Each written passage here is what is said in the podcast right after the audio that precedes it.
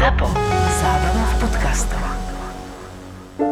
Napísal všetky epizódy Vražedného psyche. Vražedného psyche. Smrť v nich opísal na 100 spôsobov.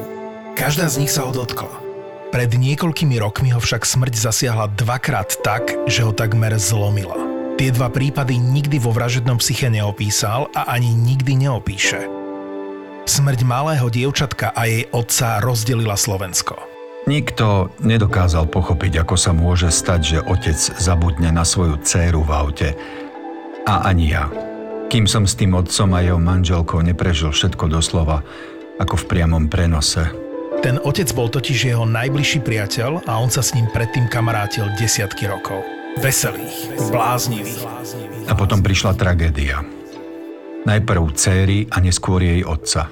Môj život s Jojom je strhujúca kniha plná smiechu aj slz, ktorú napísal Dušan Budzák, autor literárnej predlohy podcastov Vražedné psyché. Ohurujúce svedectvo o tom, ako sa každému z nás môže stať, že zabudneme na svoj najväčší poklad napriek tomu, že ho nesmierne milujeme. Ale nenechajte sa pomýliť. Hoci v knihe opisujem smrť, je plná aj smiechu a radosti. Je v podstate ako náš život. Plná úsmevu aj slz. Alebo ako znie podtitul knihy. Aj tie najväčšie tragédie majú svoj šťastný začiatok. Knihu Môj život s Jojom dostanete v každom kamennom knihkupectve aj knižných e-shopoch, no a link na jeden taký sme vám nechali v popise tejto epizódy.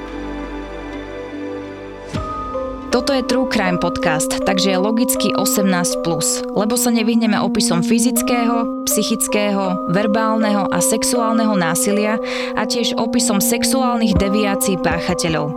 Z tohto dôvodu je podcast nevhodný pre vás, ktorý máte menej ako 18 rokov alebo citlivejšiu povahu. Toto nie je len príbeh o prežití, ale aj príklad ľudskej schopnosti prispôsobiť sa tým najťažším podmienkam. Je to príklad našej ľudskej schopnosti vydržať, nevzdávať sa a nakoniec prekonať aj tie najnepriaznivejšie okolnosti. Áno, možno súhlasiť, len obávam sa, že tá traumatizujúca, dlhotrvajúca, chronická, chronifikovaná traumatizujúca situácia na hrdinku nášho príbehu mala také nepriaznivé dôsledky, z ktorých sa asi pravdepodobne ani v priebehu ďalšieho života celkom bez zbytku nevyslobodila. Prípadov ako je tento je celá rada a tie detaily sa v každom z nich samozrejme líšia, ale vidíš nejaký ústredný motív, ktorý všetky tieto príbehy spája? No, ústredný motív je ten extrémne patriarchálny vzťah medzi nazvime to páchateľom a obeťou medzi násilníkom, pretože o psychické násilie sa nesporne jedná, i keď ono mohlo napríklad v tomto prípade aj bolo do istej miery, i keď nie nejako extrémne, kombinované aj s takým výchovným brachiálnym násilím, ktoré napríklad vo vzťahu medzi rodičom a dieťaťom v minulosti bolo úplne bežné a ani teraz nie je výnimočné. Ten vzťah je vždy kontroverzný, pretože aj z jednej aj z druhej strany tie emócie nie sú úplne jednoznačné. Je to mix pozitívnych aj negatívnych emócií. Zo strany páchateľa pozitívne emócie sú v tom, že miluje tú svoju obeď, negatívne sú v tom, že si vyžaduje jej absolútnu a bezvýhradnú poslušnosť.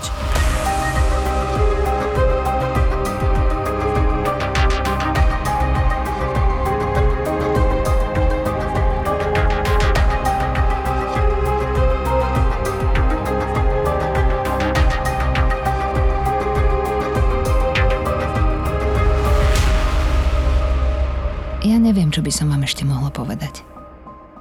Niečo, o čom ešte neviete. Môj život od detstva až po ten osudový okamih omielali do nekonečna v novinách, v televízii, v rádiách, dokonca o tom vyšla knižka a natočili sa dva filmy. V jednom z nich mala hrať Kate Winslet, hlavná hrdinka z filmu Titanic, ale režisér tesne pred nakrúcením zomrel a tak film dokončil iný režisér s inou herečkou. Množstvo ľudí sa stalo lepším expertom na vysvetlenie môjho života ako ja sama. Ako by som to ani nebola ja, kto tak trpel, ale vykladači môjho osudu. Ja viem. Ten chlap bol v podstate surové zviera a tyran. Ale to nepochopíte. Nenávidela som ho za to, čo mi urobil. Čo mi urobil. A súčasne som ho mala rada. Takým hlavným motívom tohto príbehu je tzv. trauma bonding. Vedel by si vysvetliť, o čo ide? Traumatická väzba, tak to je práve tá, tá väzba, zviazanosť medzi absolútnu poslušnosť a podriadenosť vyžadujúcim dominantom vzťahu a niekedy aj dokonca dobrovoľne a niekedy s veľkým seba premáhaním podrobujúca submisívna zložka vzťahu. Ten dominujúci jedinec používa typickú taktiku cukru a biča, odmeny a tresty. Vie a je schopný sa odmeniť veľmi veľkoryso a až seba obetujúco, ale je schopný aj udeliť najmä psychicky tríznivé tresty podriadujúca sa osoba je niekedy akoby ukolísaná tými odmenami a nemôže sa zbaviť pozitívnych emócií voči svojmu trizniteľovi, i keď sú okamihy, keď ho nenávidí. Pretože to tríznenie a mučenie najmä prioritne psychické týranie je neznesiteľné. Ďalší dôležitý pojem v tomto kontexte je štokholmský syndrom. Jaká je tam spojitosť s tým traumabondingom? Prakticky odkedy sa to stalo, čo už je presne 50 rokov, tak odtedy sa psychológovia a forenzní psychológovia snažia tento jav vysvetliť ako také najpriateľnejšie vysvetlenie je, že vlastne zo strany toho rukojemníka ide o obranný mechanizmus, ktorým vlastne sa usiluje o svoje prežitie, hoci o tom ani nevie. Také nevedomé priklonenie sa k tomu únoscovi, emocionálne priklonenie sa k nemu, pretože pre neho je cenný len pokiaľ žije. Lebo keby zabil rukojemníka únosca, tak je stratený. No a tento mechanizmus úplne v nevedomej sfére vedomia uneseného obete sa premieta do takéhoto paradoxného emočného prežívania. Je nejaký vzťah medzi štokholmským syndromom a tým traumabondingom? Lebo mne to príde také je, je príbuzné. Tam, je tam, sú tam prieniky a je tam aj dosť značná odlišnosť. Odlišnosť je práve v tom, že sám násilník miluje tú svoju obeď, kdežto únosca u štokholmského syndromu, ten e, pre neho je rukojemník záruka jeho bezpečnosti. U štokholmského syndromu dochádza akémusi postupnému emočnému zbližovaniu sa, kdežto u e, traumatickej väzby. Tá väzba je stále kontroverzná a stále sa striedajú pocity pozitívnych emócií a nenávisti. Dal som jej všetko. Vychoval som ju. Nechcel som, aby vyrástla v tomto svete tak, ako jej kamarátky, decka, z ktorých sa stanú tie hnusné mrchy, čo sa furt len malujú, aby mohli zvádzať mužov a chlastajú, prejedajú sa, lietajú po obchodoch, aby im neušiel žiaden výpredaj. Toho všetkého som ju uchránil. Vyrástla v čistote a v poriadku. Naučil som ju všetko, čo má vedieť poriadna žena. Nechcel som ju prevychovávať. Ja som si ju chcel vychovať. Preto som si ju doviedol domov, keď bola ešte maličké dievčatko. Neskazená, čistá, ako čerstvo napadnutý sneh, do ktorého som iba ja mohol vtlačiť tie správne stopy. Mala som iba 10 rokov, keď ma hodil do svojej bielej dodávky. Necelé dva týždne po oslave narodenín. Išla som práve do školy. Ráno sme sa s mamou pochytili.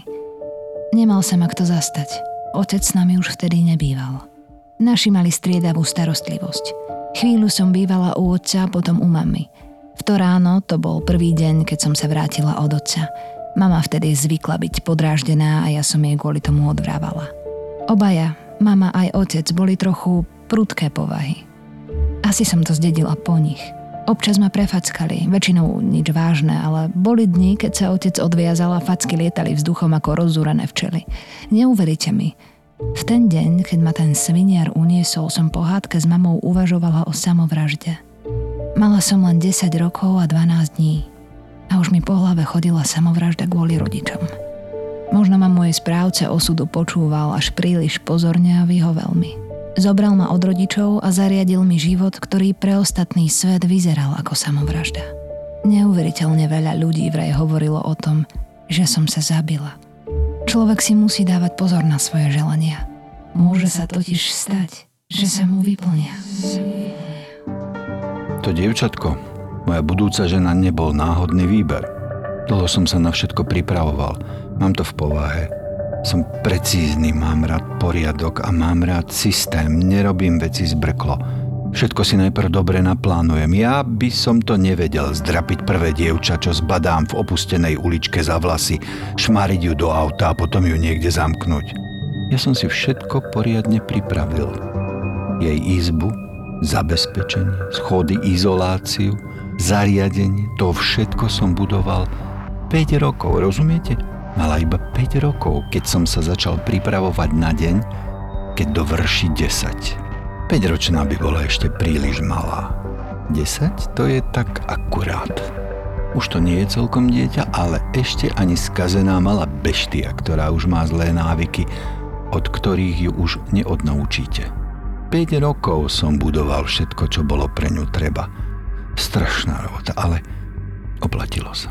Dobre som to urobil. Čo tieto motivácie prezrádzajú o psyche páchateľa tohto únosu? O čomu Jednak išlo? prezrádzajú, že je to perfekcionista, taký schizotívny perfekcionista. Myslím si, že jeho kontakty s okolitým svetom boli významne e, redukované. No a je absolútne vo vzťahových záležitostiach. Na jednej strane dominujúci a na strane druhej nezrelo seba neistý. On nebol v stave nadviazať kontakt s normálnou, dospelou, svojmu veku primeranou partnerkou táto psychopatológia sa do jeho konania premietla až hraničným spôsobom.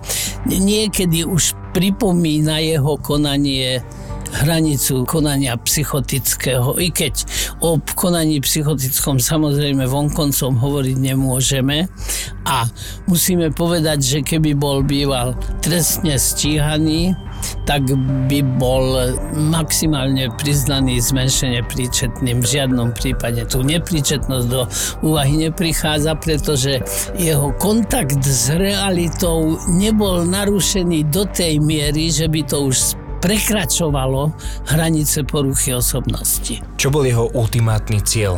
Vychovať si partnerku podľa svojich predstav, absolútne submisívnu, podriadenú a ovládajúcu všetko, čo má partnerka ovládať. Slnko som naposledy videla v marci v 1998. A potom už len žiarovku. Nevedela som nič, či je deň, alebo noc. V mojej izbe v podzemí neboli žiadne okná. Deň sa začínal zažatím žiaroviek vždy v rovnakom čase a noc prišla, keď žiarovky zhasli. To bolo tiež vždy v rovnakom čase. Von som nesmela. Izba mala len 5 štvorcových metrov, ale malo som tu všetko. Posteľ, čo bola pripevnená pod stropom. Viedol na ňu rebrík, bol to súčasne aj vešiak na šaty, ktoré mi sem doniesol. Mala som stolík, aby som si mohla urobiť úlohy, ktoré mi dával a stoličku k tomu stolíku. Občas som mohla pozerať televízor a počúvať rádio, ale len občas, keď som ho nenahnevala. Ak som však niečo podľa neho porušila, káral ma a trestal, najčastejšie tak, že mi nedal jesť a piť. Stalo sa, že občas som za trest nedostala jedlo aj niekoľko dní. Hlad bol hrozný. Ale nevidieť celé roky slnko? To bolo priam strašné. Malá si ma všimla, keď som stál na ulici a čakal na ňu. Keď som ju zastavil a naložil do dodávky, rozputalo sa peklo. Všetko som už mal pripravené, ale sú veci, ktoré proste nevymyslíš. Vybral som to miesto, lebo som vedel, že v tej chvíli tam nikto nebude. Ale bol. Videlo ma nejaké malé 12-ročné dievčatko. Zbadalo, ako som svoju malú schmatol a hodil do dodávky, ale už sa nedalo nič urobiť. Jasné, mohol som tú malú 12-ročnú diváčku uniesť tiež, ale takto som to neplánoval. Chcel som si vychovať len jedno poriadne dievča, nie celý hárem. Mohol som tú malú slečinku zabiť a niekde potom zakopať, ale to nie je môj štýl. Nezabíjam malé dievčatka na ulici, bez prípravy. U mňa musí mať všetko svoj zmysel, plán. Neimprovizujem. Tak som to nechal na osud. Zdrhol som preč a čakal, čo bude. Samozrejme, že tá malá, čo ma videla, všetko vytrúbila policajtom. Opísala im dodávku, celý únos, akurát, neviem, kde to nabrala. Povedala, že sme boli dvaja. Ani nevedela, ako mi tým pomohla. Policajti začali prehľadávať všetky biele dodávky, rovnaké, akú som použil ja. Zastavovali na všetkých cestách a neuveríte, zastavili aj mňa. Mal som práve svoju malú v aute a oni ma zastavili. Dievča som však zakrútil do veľkého modrého koberca tak, že sa nevedela ani pohnúť. A ústa som jej zapchal, ani nevypla. Polícia hľadala dvoch chlapov. Ja som však bol sám. A pre nich preto mimo podozrenie. Vypytovali sa ma, kam idem, čo robím, prečo mám dodávku. Povedal som im, že idem z domu, kde bývam sám a dodávku mám, aby som vyviezol stavebný odpad, pretože prerábam dom. Zhlkli to aj s naviakom a poslali ma preč. Stačilo len málo, málo, máličko. Keby otvorili korbu, rozvinuli koberec a všetká tá drina. 5 rokov príprav by boli v háji. Ale policia na nich by som sa nechcel spoliehať, keby som ich potreboval ja. Náš vzťah bol dosť komplikovaný. Na jednej strane bol ku mne občas až súrový a trestal ma. Na druhej strane mi zvykol čítať rozprávky na dobrú noc. Občas ma uložil spať. Niekedy som sa nudila, nemala som v tej malej izbe čo robiť. Vtedy som si od neho vypýtala papier s matematickými príkladmi. Keď som ich vypočítala, opravil mi ich. Toto je práve príklad toho mechanizmu traumatickej väzby, ktorý sme spomínali na začiatku, že? No áno, cukorabič. Postupne v priebehu rokov to vytvorilo silné puto medzi únoscom a unesenou. Tie jej emócie neboli výlučne negatívne a skutočne neodvážim sa nejako pomer emocionálnych prežitkov pozitívnych a negatívnych v duši tejto obete odhadnúť. Každopádne tam jedna aj druhá emocionálna kvalita bola. Bolo to len 10-ročné dievča v tomto čase, takže toto bolo práve to obdobie, kedy takáto osoba aj prahne ešte po tých citových väzbách s inými ľuďmi. No, Myslíš, že aj to prispelo? Samozrejme, že jednou z premenných, ktorý celú tú situáciu dokreslili a dotvorili. Bolo to rodinné zázemie, z ktorého hrdinka nášho príbehu pochádza. Rozídení rodičia v striedavej starostlivosti, výbušný, surový, agresívny otec, submisívna matka. Prvý pol rok som nesmela z bunkra pod zemou ani na krok. Potom ma zobralo hore do domu, na pár minút, len sa prejsť po kuchyni ale keď som mala 12, povedal mi, že už mám 12. Sama by som na to neprišla. Začal ma vodiť do hornej časti domu pravidelne. Vždy za odmenu, ak som sa správala, ako mi prikazoval. Musela som mu tam pomáhať s varením a upratovaním. Nebolo to však také jednoduché. Vždy, keď som išla hore, mala som zákaz čohokoľvek sa chytať, okrem vecí, ktoré mi označil – Musela som mať rukavice, aby som sa ničoho ani nevedomky nechytila holými rukami. Nechcela, aby sa niekde objavili moje odlačky. Vlasy mi ostrihal nakrátko a vždy, keď som išla hore, mala som na nich sieťku, aby mi žiaden nevypadol. Bol posadnutý čistotou a tvrdo k nej viedol aj mňa. Čokoľvek som urobila a vyčistila, všetko sa muselo lesknúť, žiariť čistotou. Občas sa mi to nepodarilo ako chcel a on sa náramne hneval, zlostil sa a kričal na mňa. Vtedy bolo najhoršie rozplakať sa. Chytila ho panika, keď videla, ako mi slzy padajú na čistúčkú podlahu. Raz, keď som opäť neudržala plač, zdrapil ma za krk, odvietol do kúpeľne a tam mi držal hlavu pod vodou tak dlho, kým som sa takmer neutopila. Hlavne však bolo, že voda odplavila všetky slzy a v dome po nich nezostal ani náznak.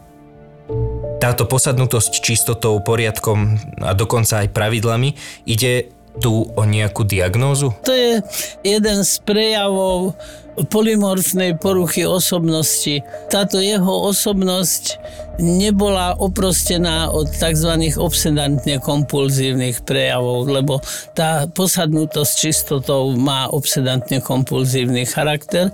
Okrem toho má charakter taký schizoidne perfekcionistický. Čo to znamená schizoidne perfekcionistický? No, schizoidy sú, alebo schizotými sú ľudia, ktorí sú uzavretí a žijú v takom do istej miery izolovanom svojom vlastnom vlastnom svete a niektorí z nich práve bývajú perfekcionisticky a vyžadujú, ako, aby okolo nich všetko bolo uložené obsedantne kompulzívnym spôsobom na tom istom mieste, v takom istom usporiadaní, v takom istom poradí a v takej istej predstave, akú on o tom má tieto jeho vlastnosti, ak to teda, môžem to nazvať asi no, vlastnosti? Každopádne sú to povahové zvláštnosti, ktoré tvoria obraz polymorfnej, zmiešanej poruchy osobnosti a tu by som použil termín psychopatia. Nie je to celkom správne, ale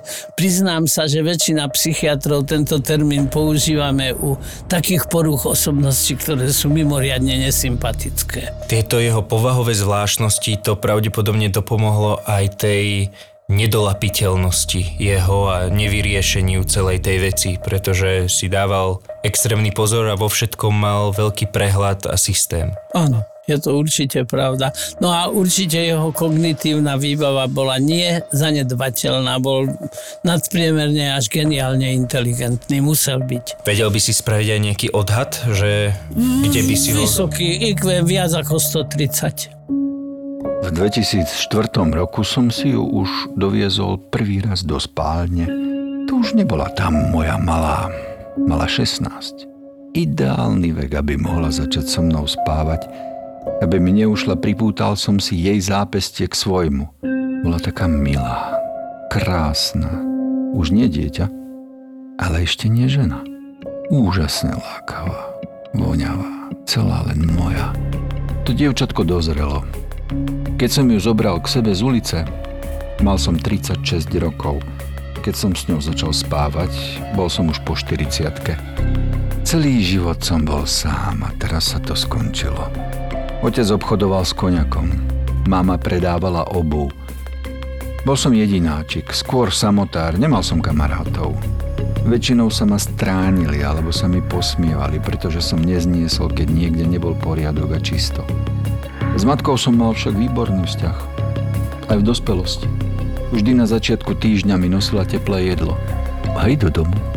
Nemala tušenie, čo sa deje v bunkri v podzemí. Že si tam chovám svoju budúcu ženu. Nemal som sa zle. Keď som skončil strednú školu, začal som najprv ako elektrikár. A potom ma zaujali počítače, stroje, programy, čísla. To mi dávalo zmysel, lebo v tom bol poriadok. Bol som uznávaný technik v Siemense, zarobil som si na nejaké nehnuteľnosti a pár BMWčiek. Nikomu som to nevešal na nos, ale sympatizoval som s Hitlerom. Najmä s tým, čo tvrdil o nás, Árícoch, ako nadradenej rase. Cítil som, že to v sebe mám tiež. Chcel, aby som bola tiež Áríka, s inou by sa vraj nenamáhal. Bola som Beloška, tak ako to chcel, ale nebol spokojný s mojimi vlasmi. Odfarboval mi ich, aby boli síto blond, tak sa to vraj na Áriku patrí. A tak ma aj vychovával. Ako vyvolenú, ale podriedenú. Musela som ho oslovovať maestro. Alebo lord. Niekedy chcela, aby som ho oslovovala ako egyptského boha. Mal čudnú záľubu. Rád strieľal vtáky. Len tak, pre radosť ich zabíjal. A potom dostal chuť na tvrdšie sexuálne hry keď sa mu niečo nepáčilo alebo nepodarilo, zbil ma. Niekedy až tak, že som nevedela chodiť. Ako vnímaš tento aspekt prípadu, to sympatizovanie s Hitlerom a myšlienkami nadradenosti árijskej rasy? Tak je, je to prijav tej polymorfnej poruchy osobnosti, ale skôr ma zaujala tá psychosexualita. Absolutne nezrelá, nevyvinutá psychosexualita seba neistého a v partnerskom vzťahu absolútne neobratného jedinca. On nebol schopný nadviazať normálny, štandardný, priateľský, partnerský a neskôr až eroticko-sexuálny vzťah so ženou, ktorej by musel nejakým štandardným spôsobom prihovoriť sa, dvoriť, zblížiť sa s ňou a postupne to zbližovanie až do intimnej sféry doviesť. Na toto nebol v svojim osobnostným vybavením spôsobili. Bola to každopádne aj polymorfná deviácia, psychosexuálna, patologická sexuálna agresivita tam prítomná určite bola a bol tam prítomný aj sadizmus pri sexuálnych hrádkach sa vyskytnú všie hrubo, brutálne, extrémne násilné prejavy, ktoré vyvolávali veľkú až neznesiteľnú bolesť u partnerky. To už bol určite a jednoznačne a nespochybniteľne sadistický prvok v jeho psychosexualite. Pre celý svet som bol napriek svojim schopnostiam, precíznosti a čistotnosti nikto – oni majú radi len celebrity, okázalosť, fanfári, nectia poriadok, dôkladnosť a vytrvalosť. Preto som si nevedel medzi tými pozlátenými prázdnymi ľuďmi nájsť ženu. Zistil som to pomerne zavčasu. Rozhodol som sa, že namiesto zoznamovania, natriasania peria a banálnym rečiam si tú svoju vyvolenú vychovám. Uvedomil som si, že bežné ženy s tou ich emancipáciou ma vôbec nezaujímajú. Chcem partnerku, ktorá ma pochopí, že z času na čas potrebujem byť sám. Takú, ktorá dokáže dobre variť a bude jej stačiť, že žije v usporiadanej domácnosti, aby bola pekná, ale nezakladala si na výzore. Chcem proste ženu, ktorá ma bude podporovať vo všetkom, čo budem robiť. Vždy, keď mi dovolil ísť hore a sadnúť si v dome, musel byť podobnou igelit. Alebo aspoň noviny. Poslúchala som ho a znášala to. Počase mi začal viac veriť a už ma tak strašne nekontroloval a neuvezoval. Vtedy ma občas zobral aj do záhrady. Dokonca so mnou šiel aj mimo domu. On renovoval byty a domy a zobral ma so sebou. Spolu sme takto boli vonku 13 krát. Vždy mi však pripomenul, že ak sa pokúsim utiecť, zabije ma. Vravel mi, že má pri sebe zbraň a bez váhania ma zastrelie, ak sa o niečo pokúsim. Aj doma, v bunkri. Tvrdil, že pri pokuse o útek ma čaká smrť, lebo dvere sú zabezpečené výbušninami a ak ich otvorím, hoci boli zamknuté, explodujú. Začala som tušiť, že má niečo za lobom. Príliš často hovoril o tom, že ma zabije. On alebo nastražené výbušniny. Do bunkra sa išlo cez padacie dvere v garáži, boli zamaskované. Muselo sa prejsť niekoľkými schodiskami. Na každé ďalšie viedli iné zamaskované, betónové dvere. Otvoriť sa nedali len tak ľahko, okrem toho, že boli dobre zamknuté, vážili 150 kg. Aj keby ste však stáli na pol metra od nich, netušili by ste, že stojíte pri dverách do bunkra. Musel som ju oddeliť od ostatného sveta, aby počase na ňu zabudol a aj zabudol. Akurát jej matka stále vravela, že jej dcéra stále žije, že to cíti. Otec naopak upodozrieval svoju manželku, že ona stojí za zmiznutím céry. Dokonca najal súkromného detektíva, aby vypátral, čo sa stalo. Tvrdil, že hodila dceru do jazierka. Polícia mu uverila a prehľadala ho. Moju malú však v ňom nenašli a ani nemohli. Ľudia hovorili o tom, že moja malá mala pri sebe v deň, keď zmizla pas, lebo bola na výlete v Maďarsku. Polícia preto začala pátrať aj v zahraničí. Mali obavy, že dievča skončilo v nejakom brlohu, kde sa nakrúca detská pornografia alebo že ju predali na orgány. Samé keci. 8 rokov som ju úspešne schovával pred celým svetom vo svojom skvelom bunkri pod domom, ktorý som zdedil po dedovi. Ten bunker vybudoval jeho dedo za studenej vojny, pretože sa bál, že teda dojde k e, jadrovej vojne a že sa bude musieť skryť. Myslíš si, že toto je nejaký znak, že v tejto anamnéze rodinnej bolo niečo, nejaká diagnóza? To by som sa neodvážil povedať. Ľudia v čase studenej vojny mali strach z jadrovej vojny. 8 rokov bolo toto dievča izolované od okolitého sveta, osobný kontakt mala po celý čas len s jedným človekom, svojim väzniteľom. Má takáto dlhodobá izolácia následky, najmä teda na vývoj a rozvoj dieťaťa? Samozrejme, to je absolútne vytrhnutie zo sociálneho prostredia zo sociálnych súvislostí. Ona možno nejaký kontakt so svetom mala a vedela, čo sa deje. Aj ľudia, ktorí sú dlhodobo uväznení, napríklad 10-15 rokov, tak pred prepustením z väzenia v sprievode sú vodení po miestach, na ktoré sa po prepustení z väzenia dostanú a sú vystavovaní s takým situáciám, s ktorými prídu do styku po prepustení z väzenia a učia sa, ako sa v týchto situáciách správať. Vo veľmi podobnej situácii bola hrdinka nášho príbehu a v tým zhoršenej, že jej kontakt so svetom bol ešte menší, ako je to u uväznených jedincov, ktorí majú možnosť sledovať televíziu, rozhlas a sú púšťaní niektorí na probatorné priepustky, napríklad raz mesačne na víkend alebo raz za pol roka. A bola dieťa. Ten jej rozumový vývoj, i keď on sa staral o to, aby určité vedomosti, ktoré predpokladal, že by dieťa dieťa v tomto veku malo mať, tak k týmto vedomostiam im jej prístup nie len, že umažňoval, ale dokonca ju aj viedol k tomu, aby tieto vedomosti získal. Ale to sú len teoretické vedomosti, ktoré od praktického života sú dosť značne odtrhnuté.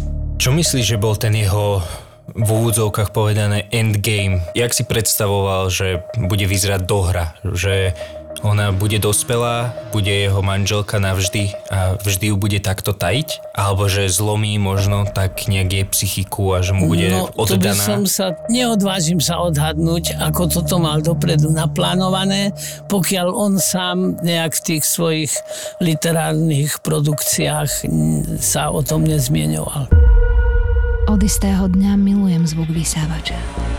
Vždy, keď vidím zúfale mamičky, ako púšťajú svojim bábetkám vysávač pri postielke, aby konečne zaspali, spomeniem si na to, ako vysávač pomohol mne.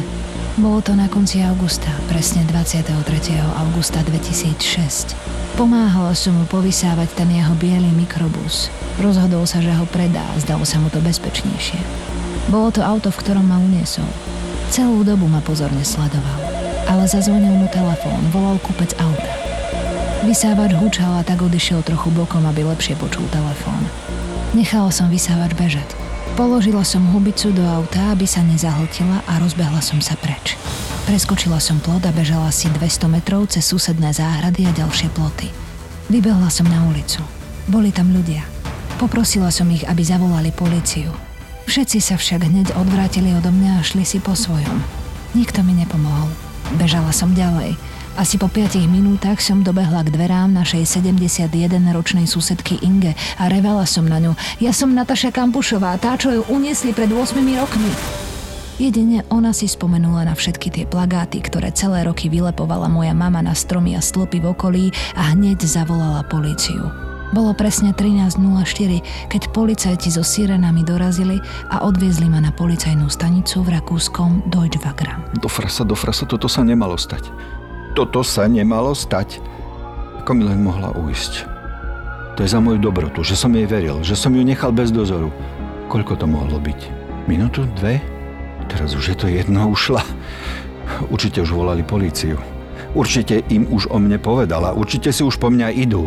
Nie, nie, nie, nie, nie, nie, nie, toto sa nemalo stať. Ja nemôžem zhniť niekde v base. Nie, nie, nie, nie, nie, nie, nie. Ako je toto možné? Všetko bolo takmer dokonalé a stačila jedna minúta. Myslel som aj na to, len som dúfal, že nebudem musieť siahnuť po mojom pláne B. Keď sa jej predsa len podarí uísť. Predsa len podarí uísť. Rátal som však so všetkým, žiaľ, aj s týmto, aj s týmto. Musím zmiznúť skôr, ako príde polícia. Ona zmizla tak pred 5 minútami. Kým sa sem dostanú, policajti mám určite takých 5 Možno 10 minút k dobru. Šťastie, že som tú dodávku nestihol predať. Teraz na nej môžem ujsť. Pôjdem policajtom oproti. Tak si ma určite nevšimnúť. Budú si myslieť, že sa snažím dostať od nich preč. Mám to premyslené. Môj posledný plán. Odveziem sa k železničnej stanici Wien Nord. Železničná stanica Viedeň Sever. Toto sa mi musí podariť. A aj sa mi to podarí. Wolfgang přiklopil. Rakúšan s českými predkami sa pri úteku pred políciou dostal až k železničnej stanici Viedeň Sever. Tam odparkoval svoju bielu dodávku, v ktorej uniesol vtedy len 10-ročnú Natašu Kampuš a skokom pod vlak sa zabil. Po príchode na policajnú stanicu v Deutsch Wagram Natašu Kampuš identifikovali podľa jazvy na tele a podľa cestovného pasu, ktorý našli v mieste jej väznenia, v podzemí domu Wolfganga priklopila. Identitu potvrdili aj testy DNA. Hoci bola v prekvapivo dobrom fyzickom stave, bola výrazne bledá. Život v podzemí, bez slnka, sa na nej podpísal. Vážila len 48 kg. Keď ju pred 8 rokmi Wolfgang priklopil uniesol, vážila 45 kg. Za 8 rokov pribrala len 3 kg a vyrástla len o 15 cm. Správu o tom, že Wolfgang zahynul po skoku pod vlak prijala Nataša zle. Strašne sa rozplakala. Obvinila políciu, že ho zabila a požiadala, aby mohla zostať s jeho rakvou o samote. Modlila sa za neho a na pohrebe za neho zapálila sviečku. Príbeh o svojom traumatickom zážitku spísala Nataša v knihe s názvom 3096 dní. Tak dlho ju Wolfgang priklopil, väznil v podzemnom bunkri. Dnes vlastní značku šperkov, jazdí na koni a snaží sa dobehnúť všetko, o čo ju jej väzniteľ pripravil. Napriek dlhodobej izolácii sa z nej nikdy nestal samotár – Každú voľnú chvíľu sa snaží tráviť s priateľmi. Podobne ako jej väzniteľ, je veľmi čistotná a je perfekcionistka. Kúpila dom, v ktorom ju Wolfgang väznil, pretože sa jej nepáčilo, aká atrakcia sa z neho stala. Udržuje ho v perfektnej čistote a stále sa riadi pokynmi svojho väzniteľa. V dokumentárnom filme s názvom Nataša Kampuš 3096 dní v zajatí o Wolfgangovi povedala Je mi ho čoraz viac ľúto. Je to úbohá duša. Ako vnímaš tento jej pohľad na svojho väzniteľa po úteku? Je to kombinácia štokholmského syndromu a traumatickej väzby. Jej emočné reagovanie na celý ten jej doterajší životný príbeh je svedectvom toho, že sa už bude do konca života len veľmi ťažko z pút tých prežitých skutočností vymaňovať. Áno, nestala sa izolovanou, stala sa komunikatívnou, jej sexuálny život začal takým psychopatologickým spôsobom, že e, ak sa to dostane do nejakého širšieho sociálne priateľného štandardu, tak to bude, môžeme považovať za veľký úspech. Ale toho, čo prežila, sa naozaj zjavne nikdy v živote nezbaví. Nemusí to ovplyvňovať jej ďalší nasledujúci život veľmi významne, ale určite to na nej a na jej ďalšom živote zanechá stopu.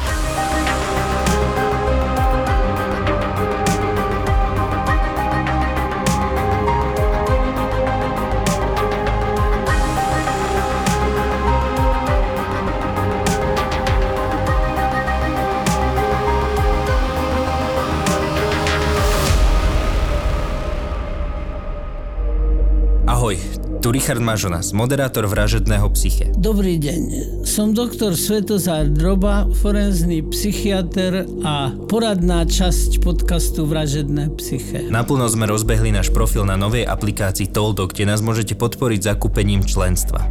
A čo za to dostanete? exkluzívny prístup k obsahu, ktorý sme pre vás pripravili. Môžete sa tešiť na úvod do forenznej psychiatrie, kde vysvetľujem základné pojmy, ktoré by mal poznať každý, kto sa zaujíma o túto tému. Taktiež sa môžete ponoriť do investigatívnej dokumentárnej videosérie, kde hľadám odpoveď na otázku, čo sa stalo s obľúbeným internetovým zabávačom Dušanom Gogom.